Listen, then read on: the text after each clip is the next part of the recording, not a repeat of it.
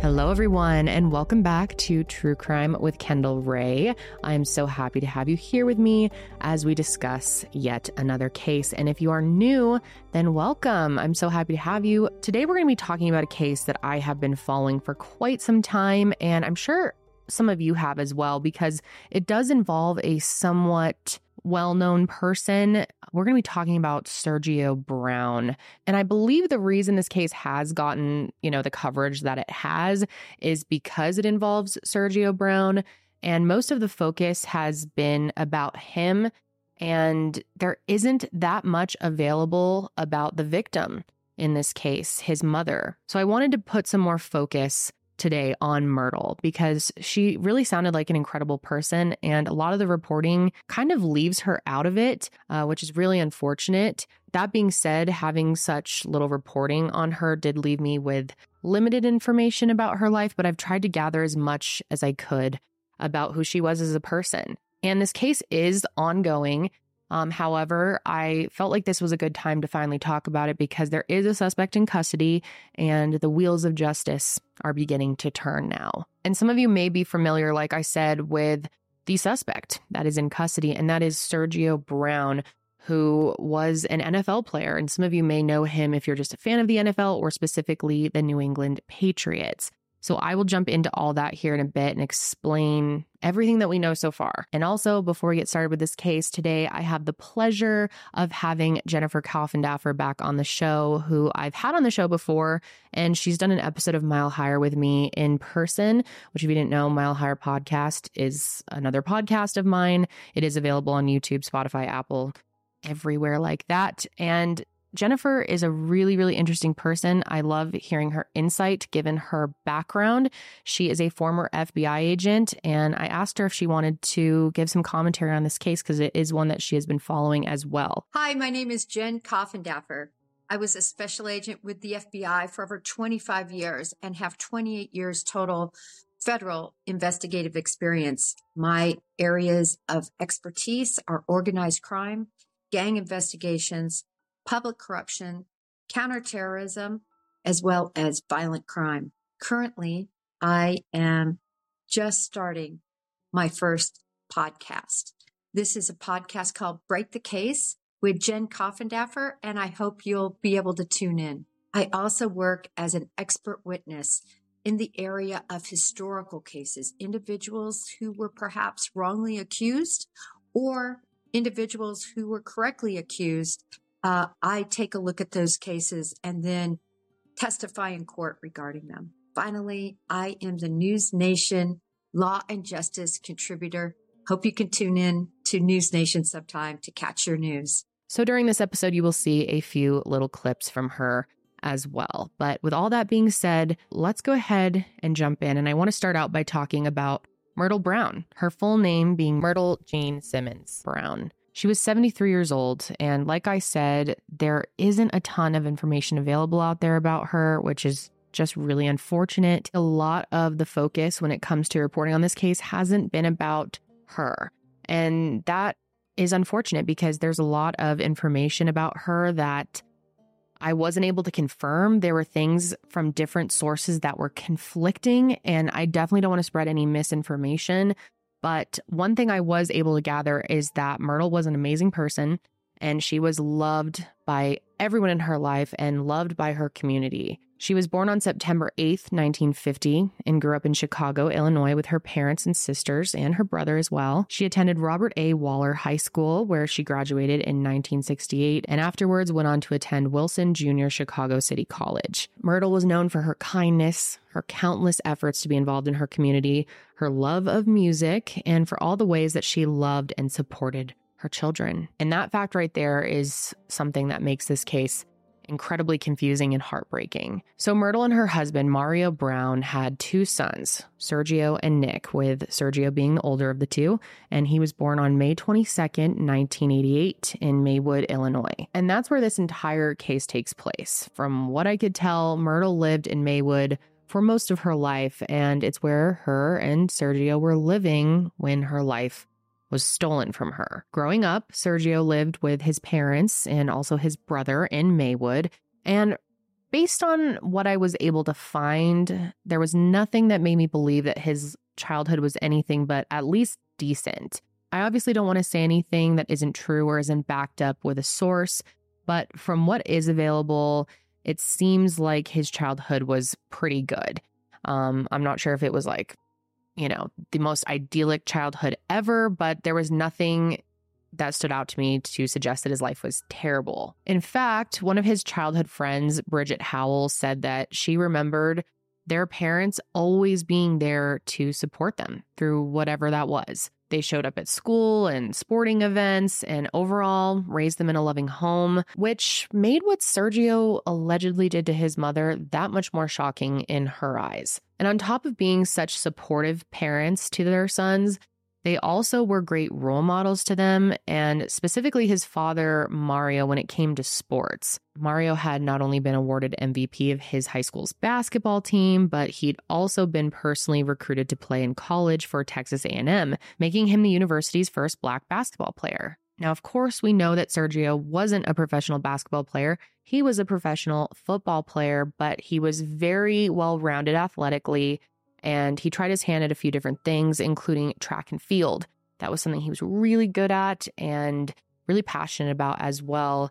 He was a state qualifier in the long jump, and I'd like to think that he got a lot of his passion for athletics from his father. Sadly, though, and I'm sure this was extremely hard on Sergio and his brother and Myrtle as well, he did pass away in October of 2002 from lung cancer, and Sergio was only 14 years old at the time. But we do know that this didn't stop him from pursuing his dreams. And after high school, Sergio was given a scholarship to play football for Notre Dame, pretty big deal, where he ended up playing while simultaneously getting his degree in business management. And once he graduated college, the next step for him was the NFL, but it didn't necessarily happen right away. During the 2010 NFL draft, draft, he was actually not selected by any team. He was, however, signed later that year as an undrafted free agent for the New England Patriots. Sergio was signed a four year, $1.82 million contract as a safety and made his first playoff debut in January of 2011. The following season with the Patriots, he appeared in all three playoff games, including the 2012 Super Bowl against the New York Giants, which is really crazy because I remember that game so well and it feels like yesterday. And I can't believe that was was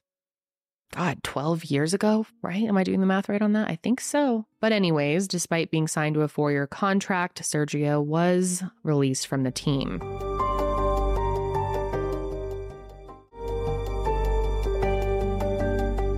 And if you aren't a big football fan, being released from a team is actually pretty common. And oftentimes, players are quickly picked up by other teams.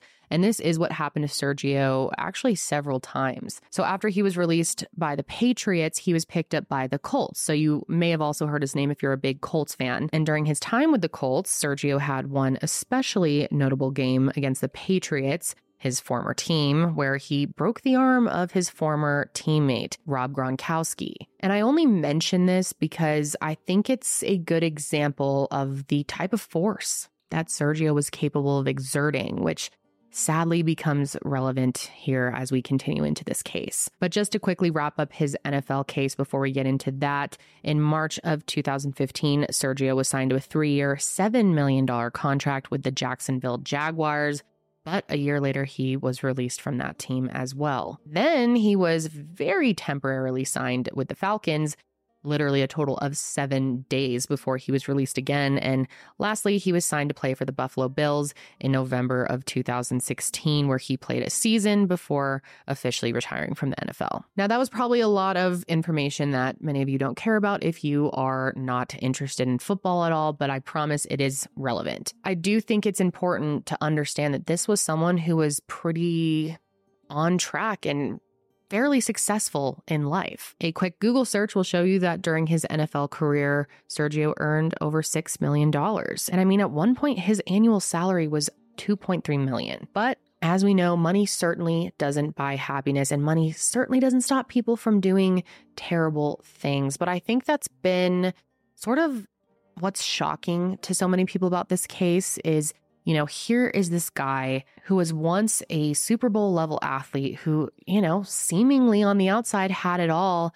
and now could be behind bars on suspicion of killing his own mother. I think it just goes to show that we never know what's going on in someone's life, and even the most successful people fall into trouble and end up doing really, really terrible things. And of course, like any case, people want to know why. And unfortunately, we don't have the why yet in this case. But I want to talk about what we do know at this point and about how all of this unfolded. So, in September of 2023, Myrtle had just turned 73 years old and was kind of on a high after coming home from a fabulous trip to Aruba that she took for her birthday, which I have to say, God, she looks amazing at 73. And she was just starting to settle back into her life at home in Maywood. And like I mentioned before, Sergio was living with his mother. And this is something that people are really curious about. And it's been said that in the weeks and months leading up to Myrtle's death, Sergio had not been doing well. Now, exactly what that means hasn't really been specified. Did he run out of money? Was he struggling with his mental health? Both, something else. We honestly just don't know right now, but it does appear that whatever it was, Myrtle was trying her best, as she always had, to support him through that time. In fact, after his NFL career ended, he went on to receive his MBA from the University of Miami. And when he walked through the auditorium on graduation day, he said, quote, Mama, we made it, Mama, which I'd like to think really shows how supportive she was of him and that he really felt that she helped him along the way to pursue his dreams. He even went on to hold a few jobs in the years following, including a job at Google, but like I said, something was definitely going on with him, and it was enough that he needed to move back in with his mom. And it seems that the rest of his family knew that he wasn't doing well, and Specifically, on September 14th, 2023, something was really wrong. Because that evening, after what seemed to be a completely normal day, Myrtle just stopped responding to calls and texts. And this was very, very out of character for her, especially when those calls and texts were from family members, and they were. Sergio's brother Nick and Myrtle's sister Sheila both say that they became concerned on the 14th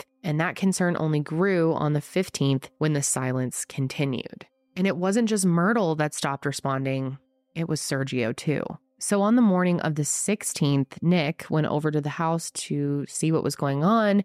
And at first, nothing seemed really out of the ordinary. I mean, of course, there was no sign of Myrtle or Sergio, but everything seemed to be in place. There was no sign of forced entry, nothing that stood out as out of the usual when he first went there. Now, it's also been reported that Sheila went to the house as well, and to her, things did look a little out of place and something just felt off. And so at that point, they made the decision to go ahead and contact the Maywood Police Department and report the two of them missing. Officers met them at the residence, and almost right away, one of them noticed what appeared to be drops of blood on the back patio. And sadly, shortly after that, all of their worst fears came true. Their friends and neighbors had quickly been made aware of what was going on, and so they joined in on the search efforts. And it ended up being a neighbor who found Myrtle's naked body wrapped in black plastic only 150 feet away from her own back patio near the edge of a creek. As you can imagine, this was a shocking and beyond heartbreaking discovery. And at this point, they still had no idea where Sergio was. And so, of course, the search efforts continued.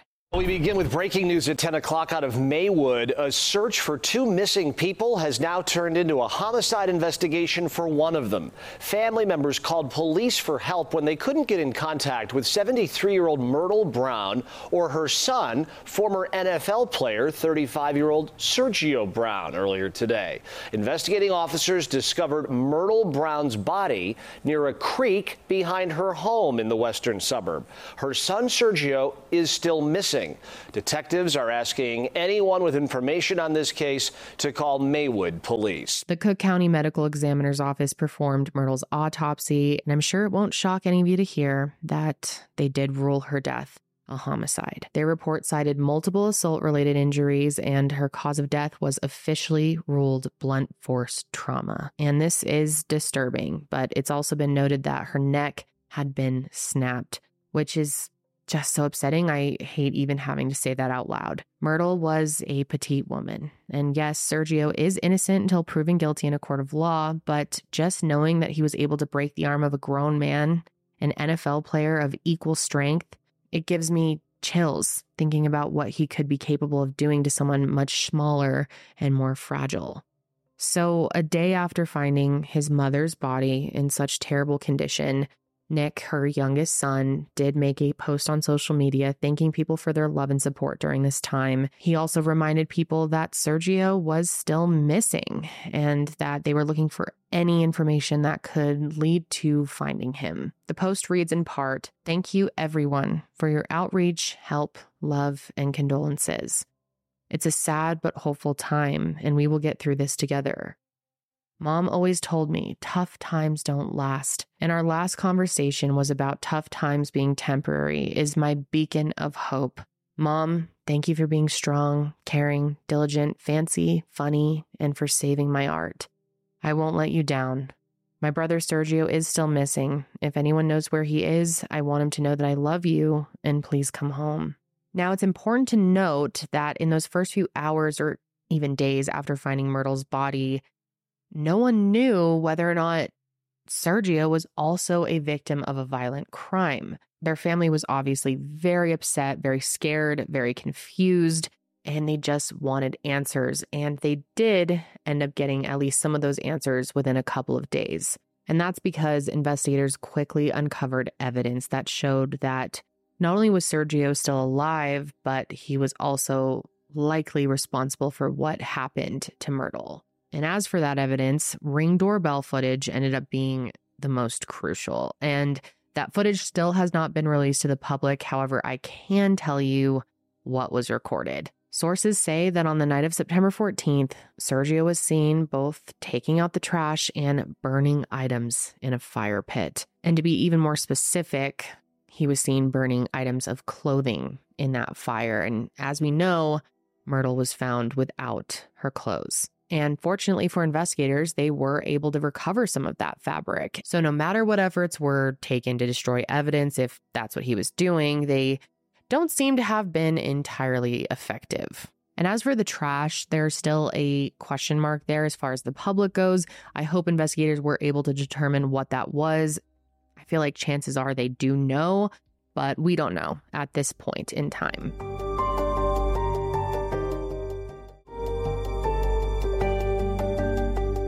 And the evidence doesn't end there because there was DNA found under Myrtle's fingernails. And I'm sure you can guess whose DNA it was.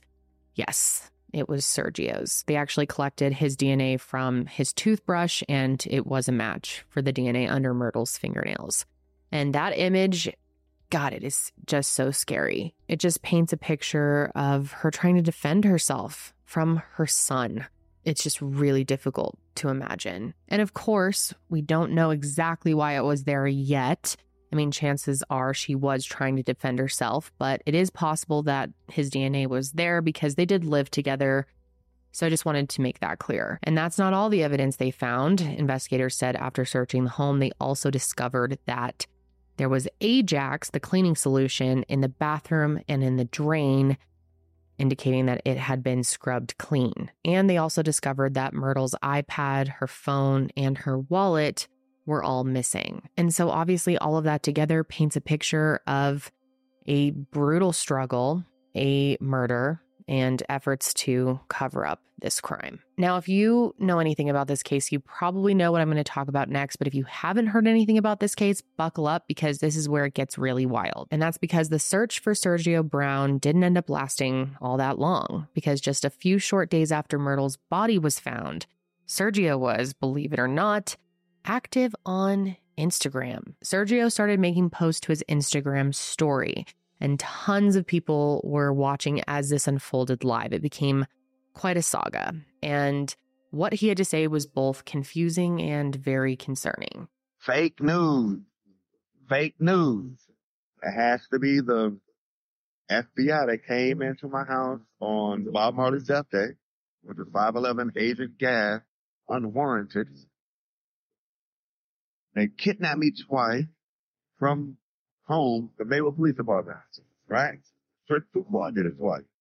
Aaron Peppers was there the second time that it happened. It had to be the FBI or the Maywood police. I thought my fucking mama was on vacation in Sinaloa. That's fucking fake news. Get the fuck out my goddamn face. She was tired. And you want to come to me? The Maywood police got to give me money. FBI had to do it. They got the power to do some shit like that. What the fuck is going on? That's fake news. Don't come fucking with me. So, as you can see, Sergio's demeanor is very concerning. He says the FBI came to his house on Bob Marley's death day, and he also said that he was kidnapped twice. And that just isn't true. And then there's this one. I got it. Doris. It's P. Sherman, 42 Wallaby Way, Sydney. Oh my gosh. I can't. Just keep swimming. Just keep swimming. What the? Missing? Ain't no seen Finding Nemo. What the f- is going on? This is traumatic. Lucky I know how to say a joke. You. What the? f- Just keep swimming. And I think what's really difficult about these Instagram posts is that two different people could watch them and come away with two very different conclusions. I mean, on one hand, someone could watch this and think, wow, this is someone who is clearly in distress, someone who is not in their right mind. Or someone could watch this and think, wow, this is someone putting on a performance trying to show that at the very least they are not guilty by reason of insanity. But I do want to make it very, very clear here that Sergio's mental state or any condition he could have possibly been suffering from has not been confirmed in any official capacity, at least not publicly at this point. There is, of course, speculation online, as there always is, but as of right now, Nothing has been confirmed. There is no official diagnosis. And here's Jennifer Coffindaffer's thoughts on these clips. The social media explosion, really, in the Sergio Brown case was quite interesting, mostly because of the unbelievable and unusual posts that were done by Sergio Brown himself. It just gave fodder for all the individuals on YouTube, Twitter, Instagram. Everyone was posting these really unbelievable recordings that Sergio was making. Now, why were they so interesting? As a prosecutor and as an investigator, I think they will be used definitely to show his consciousness of guilt, to show he understood right from wrong. Meanwhile, the defense is going to use them to try to say, listen, he was crazy. The problem with that is going to be that they are going to have to prove that he didn't understand what wrong is from right. The, he didn't understand the criminal nature of his actions if indeed he killed his mother, Myrtle. And I think the evidence in this case is very strongly going to be able to show this. So, no doubt the social media and mainstream media fervor over this case was ignited by Sergio Brown himself. I myself have a lot more to say about all this, but before I get into any of that, I want to continue with the timeline and what led to Sergio's arrest. On September 19th, Maywood police made an official statement saying they were aware of the stories being posted to Sergio's Instagram and that they were looking into the authenticity of them. Now, they were, of course, authentic, and it allowed investigators to confirm that he was still alive. And that was also confirmed after going through Myrtle's credit card records. I mentioned before that her phone, iPad, and credit cards were missing. Well, it turns out that in the very early morning hours of September 15th, Sergio used Myrtle's credit card to buy a one way ticket to Cancun. And over the next two weeks, additional videos surfaced of him dancing, partying, and buying people drinks in Tulum. And I can't play any of these videos for copyright reasons, actually. But if you you know, search for them in YouTube, you're going to see that he seems pretty out of it. But his time in Mexico didn't last very long because Mexican authorities did find him and began the extradition process. However, his arrest was anything but smooth. On October 7th, Mexican authorities detained Sergio, but definitely not without a fight. Video surfaced of this interaction, and rather than trying to explain it to you, because that's pretty difficult to do. I'm just going to go ahead and play it for you all so you can see for yourselves. But just to give a little bit of context for my listeners out there who are not watching, it is video of Mexican authorities on a plane trying to extradite him back to the US. Now, I'm free. I have my passport. Why are they grabbing me? They're kidnapping me again. I'm from Chicago. My flight was Colombia. Why am I going to Tijuana? This is a kidnapping. They're in uniforms.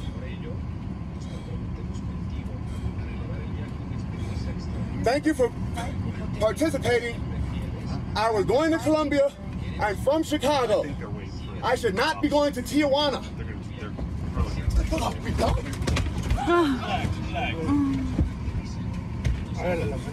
Let me go. This is kidnapping. Cameras, please. Kidnapping. Kidnapping. I wasn't going to Tijuana. I was going to Medellin in Chicago. They're kidnapping me. This is criminal confinement. They're not authority figures. They should not do this. They're kidnapping me. They're kidnapping me. Take your stuff. Take your stuff. It's fine. Come here. Oh! They're kidnapping me. Just come down. They're kidnapping me. Okay. I'm, I'm, not, I'm the one calm. They're holding me like this. Hi, what's your name? Sergio, Sergio, how are you? bien. My name is Dr. Avila. Hey, hey, Sergio's okay. Hey, okay. I'm, I'm free. I'm legal. Okay. They should not be grabbing me. Okay. He's still holding me when you're telling him not to. No, no. Let me go. Oh, He had authority problem. Elbow his ass. okay, Sergio. Sergio. He's holding me. Okay, okay, okay, okay. Sergio, Sergio. Let me go. I'm gonna stand up, bro. Okay, let it go. Let me go. Let me stand up. Let it go. tengo una licencia. Damn, they just had me in criminal confinement, PTSD, they finna kidnap me again. And he the one that kidnapped me. Oh, I need his badge number. You going to go to jail. Okay, Sergio, let me talk. Who yours too? Sergio, come on. Let's talk. All right, let me get on the plane. Where my bag at?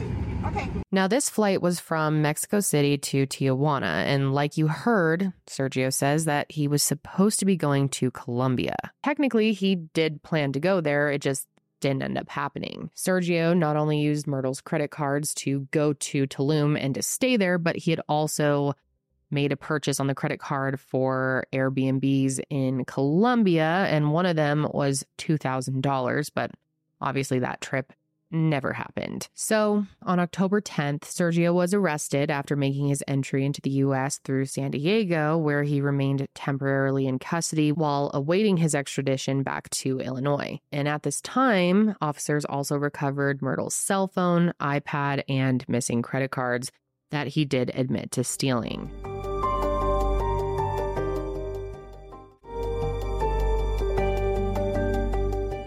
In a hearing on the 12th, Sergio did end up waiving extradition. And for those of you who don't know, that just means he consented to being voluntarily transferred back to his home state. And upon news of his arrest, here's what a family spokesman had to say Our family is thankful that the Cook County State's Attorney's Office answered our call for urgent and immediate action in the case of our beloved Myrtle Jean Simmons Brown. We are also heartened by the news that Sergio Brown has been apprehended and returned to the United States unharmed. Our family is prayerful that, as the investigation progresses, more answers will become available, shedding light on the circumstances surrounding this heartbreaking incident. Now, I have to say, I just feel so deeply for this family. I mean, not only are they trying to process this sudden and violent death of Myrtle, but also I can't imagine the confusion and hurt they have to be feeling when it comes to Sergio being, you know, allegedly responsible, likely responsible. It's hard to even imagine what that would be like and how hard it would be to process.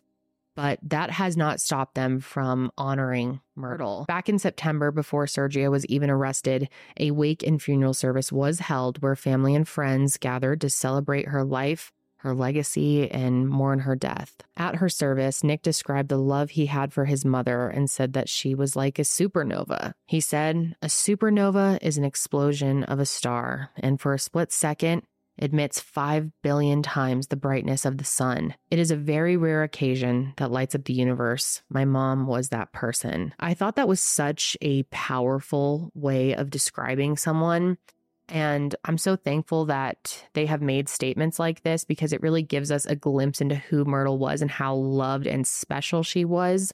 Um, which, you know, there has been sort of a lack of that type of reporting in this case. I mean, even just looking at pictures by her, I can see the warmth that she brought, the energy, the fun. She just seemed like such a cool person, and Myrtle deserves justice. And it does appear that that will be coming soon. Because on October 24th, 2023, Sergio was back in Illinois, where prosecutors formally charged him with first degree murder and concealing a homicide in the death of his mother. It's been reported that inside the courtroom, he appeared extremely confused and unsure about what was going on. An ex NFL player in court for the first time since he was charged with his mother's murder. The case has taken a lot of twists and turns. CBS 2's Suzanne Le Mignot reports from Maywood, where Sergio Brown made his first appearance in court.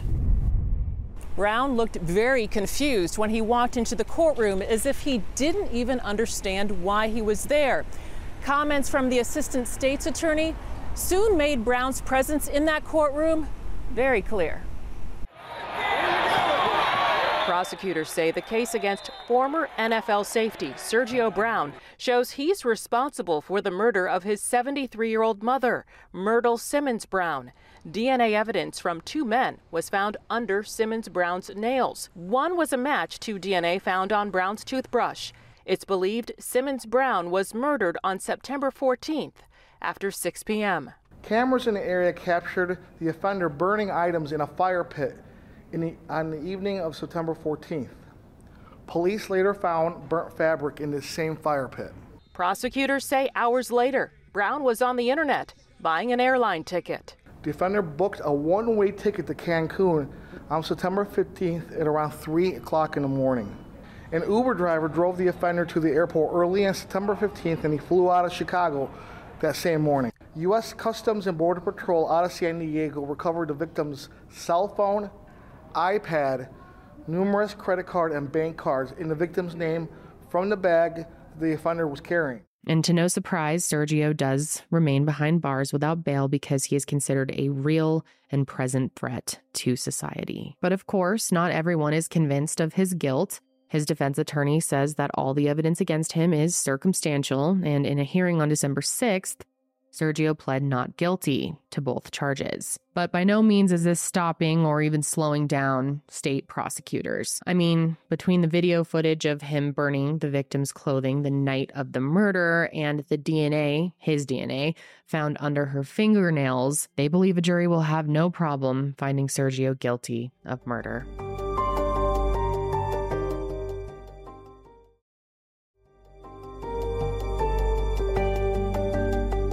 I'd love to address the evidence that currently exists against Sergio Brown and the murder of his mother, Myrtle. Couple of big items. First of all, DNA found under her fingernails. Now, that matches the same DNA that was taken from Sergio's toothbrush. We also have evidence of him burning her clothes. This is big. But even bigger is the fact, in my opinion, that he stole her cell phone and her credit cards. Now, there's just no explanation for that. And it puts him at the scene of the murder because she would have had her cell phone as well as the credit cards, also the DNA under the fingerprints. And then let's also take into consideration the fact that he went AWOL after this murder. Everyone was trying to solve the crime. Everyone was reaching out and he was acting as if nothing had happened. In other words, she's fine. Meanwhile, he fled the country. And whenever an individual flees the country after being accused or after a murder is committed of a loved one, that is consciousness of guilt. Now, a lot of people will say, this is only circumstantial evidence. But remember, what is direct evidence? Direct evidence is typically eyewitness evidence, somebody actually seeing this crime. Eyewitness evidence is actually one of the most unreliable forms of evidence. Why? Because at the time the witness sees it, typically they're under a lot of stress. They typically um, maybe only get a glimpse from their vantage point, and oftentimes there's mistaken identity. Circumstantial evidence, if I can give you uh, an analogy, imagine you go to sleep one night, and when you look out the window before you go to bed, you see your green grass. Go to bed, you wake up the next morning, and your grass is covered with white snow. Now, you didn't watch the snowflakes fall, but you know it snowed because there's snow on your lawn.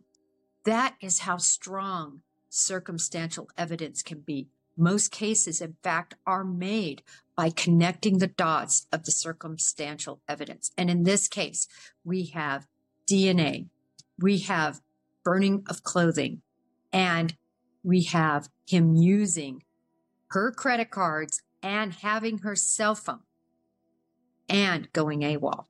This is a very strong circumstantial case. Most recently, a hearing was held on January 24th, 2024, but there wasn't any new information as far as we know, unless that information is being withheld from the public at this time. And that's sort of where we are with the case at this point. Of course, there is quite a bit of evidence that suggests that Sergio is responsible for the murder of his mother. However, as always, I have to say, he is innocent until proven guilty in a court of law. And so now we just kind of have to wait until the judicial system runs its course. But before I wrap up today, I want to talk more about the why and something that I'm sure a lot of you are already thinking about. I mentioned earlier that Sergio has not been diagnosed with anything, at least publicly, that could explain why he would have done something like this to his own mother and also to explain his behavior in those Instagram stories. I think it's very likely that they're already running, you know, tests and evaluations to try to determine what his mental state was like at the time of the murder. However, again, none of that has been made public. But of course, people are curious, and there have been many people and the media as well questioning how this could have happened and have brought up the idea that maybe his years and years of playing football was a contributing factor. And I don't think you have to be, you know, a huge football fan to understand this connection or where this is going. But of course, you have to consider that in football, these people are running at each other full force on purpose, and it is very, very dangerous. Injuries are extremely common in this sport, and they range from everything from, you know, a torn ACL, a broken bone, to things that are much worse. And one of those potential injuries is TBI or traumatic brain injury. And I'm sure that's something that many of you have been thinking about this entire episode. Many people believe that Sergio is showing symptoms of CTE. And if you're not familiar with CTE, it stands for chronic traumatic encephalopathy. And it is a progressive degenerative disease that impacts people who have suffered repeated concussions or other traumatic brain injuries. And we do know that after seven years in the NFL, not to mention all four years of college and most of high school, that Sergio definitely suffered injuries to his head repeatedly. And I wanted to bring up Karen Kizel. She's the president of the Patrick Risha CTE Awareness Foundation. And she was quoted in an article saying Sergio is obviously in crisis and exhibiting symptoms of the disease.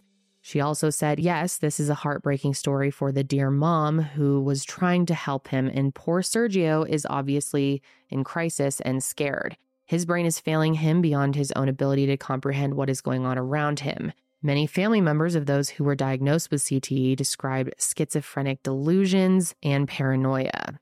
Sergio is showing these symptoms. And when I came across Karen's quote, her work, and her organization, I knew I wanted to make a donation to them this week. The Patrick Risha CTE Awareness Foundation has a mission to raise awareness and help prevent CTE in future athletes and military service members. They seek to provide parents of school age children with information about the dangers of certain sports and what that could mean for their children's health later on in life. Karen created it in honor of her son, a dedicated football player who passed away in September of 2014, and she wants other parents to know what she wishes she knew sooner. And CTE is something that I've always heard about over the years. It's something that I've sort of learned bits and pieces on over time, you know, from reading articles and watching documentaries. Um, but one thing I didn't know about CTE before researching for this episode was that you can't be diagnosed with CTE while you're alive. You can only be diagnosed with probable CTE. As we know, I'm no doctor, but I did find that the only way to be diagnosed with CTE is through a post mortem autopsy. And to give you some context for just how common this is, and this truly blew my mind, in a 2023 report from Boston University CTE Center, 345 out of 376 deceased former NFL players were found to have this disease. I mean, just let that sink in.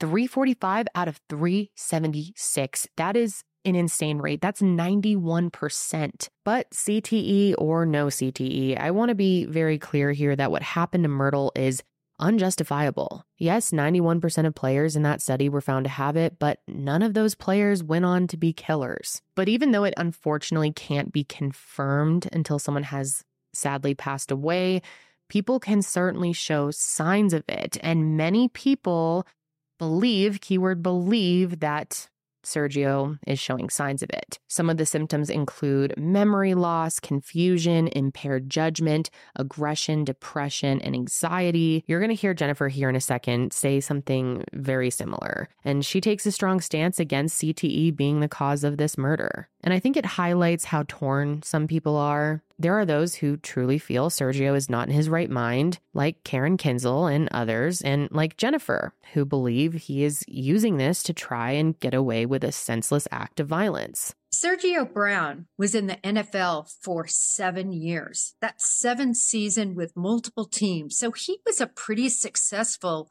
NFL player he is going to try and use the fact that he had multiple concussions likely throughout his career to explain why, in a murderous rage, it's believed that he killed his mother. Now, CTE, which is considered to be responsible for damage to the brain after multiple concussions in various sports, including the NFL, was used by Aaron Hernandez as well to try to explain the murders he committed. This is the problem with that. There are so many NFL athletes that never murdered anyone despite severe concussions. Let me give you an example. Troy Aikman, who played in the in the league for years, a very famous Dallas Cowboys quarterback. He had to actually quit playing in the NFL due to the amount of concussions that he suffered. Yet look at him not one experience in terms of a violent action. Further, he's currently broadcasting NFL games, uh, seemingly certainly intact in terms of thinking and not committing violent crimes. Another example is Steve Largent, also in the league for about a dozen years as a wide receiver. He also had concussions, but yet he served as a congressman. It's not going to play well uh, despite the way he has acted. Now, I'm no doctor, but I am going to say this from the standpoint of violent criminals trying to use any example that they can to explain why they committed a murder rather than taking responsibility for their actions. The Sergio Brown trial is going to be really interesting. I think we are going to see the defense try to use an insanity plea, saying that his CTE so affected his brain that he really wasn't able to distinguish between right and wrong, to really understand the criminality of his actions, which is what they would have to prove. This is going to be the problem. all of those recordings, the fact that he fled, which shows consciousness of guilt, the fact that the clothes were burned, the fact that he took the cell phone, the fact that he took those credit cards.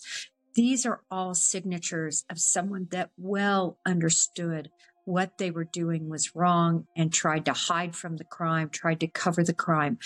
I believe that he will be found ultimately guilty, but expect some interesting antics in the courtroom and expect a rigorous defense. This is, after all, a somewhat famous NFL athlete. There is absolutely no denying that Myrtle was violently attacked and did not deserve that in any way, shape, or form. It should not be excused, and there needs to be justice for what happened to her. But I imagine their family is probably struggling with more than just the loss of Myrtle. In many ways, they've lost Sergio too, and I'm sure they are having so many mixed feelings. It would be really tough to be in their shoes and to try to make sense of all of this. And I just hope that they, you know, get the outcome that they want. They feel supported by the judicial system in whatever way that would be for them. I really want to hear all of your opinions on this. So definitely leave me a comment. Let me know your thoughts. I think there are many important discussions and debates to be had here. And you know, feel free to express your thoughts. There will be updates coming out on this case soon, so I will definitely, you know, be tweeting about it or post something in the description box. And if enough of you are interested, I'd be happy to do, you know, an update video eventually down the road. But God, I mean, this this case is tough. It's a horrible situation all around, and I just want to send, you know, my best to this family and I really can't imagine everything that they are going through. Myrtle seemed like an incredible woman, someone that I would have loved to know. And it is just, ugh, there's no words to even put into place about what a shame it is, what a huge loss her death was. That is going to be it for me today, guys. Thank you for joining me for another episode. And make sure you follow the show on Spotify and Apple Podcasts. It really does help me out. If you want to watch the video version of this show, you can find it on my YouTube channel, which will be linked, or you can just search Kendall Rae. I will be back with another episode soon, but until then, stay safe out there.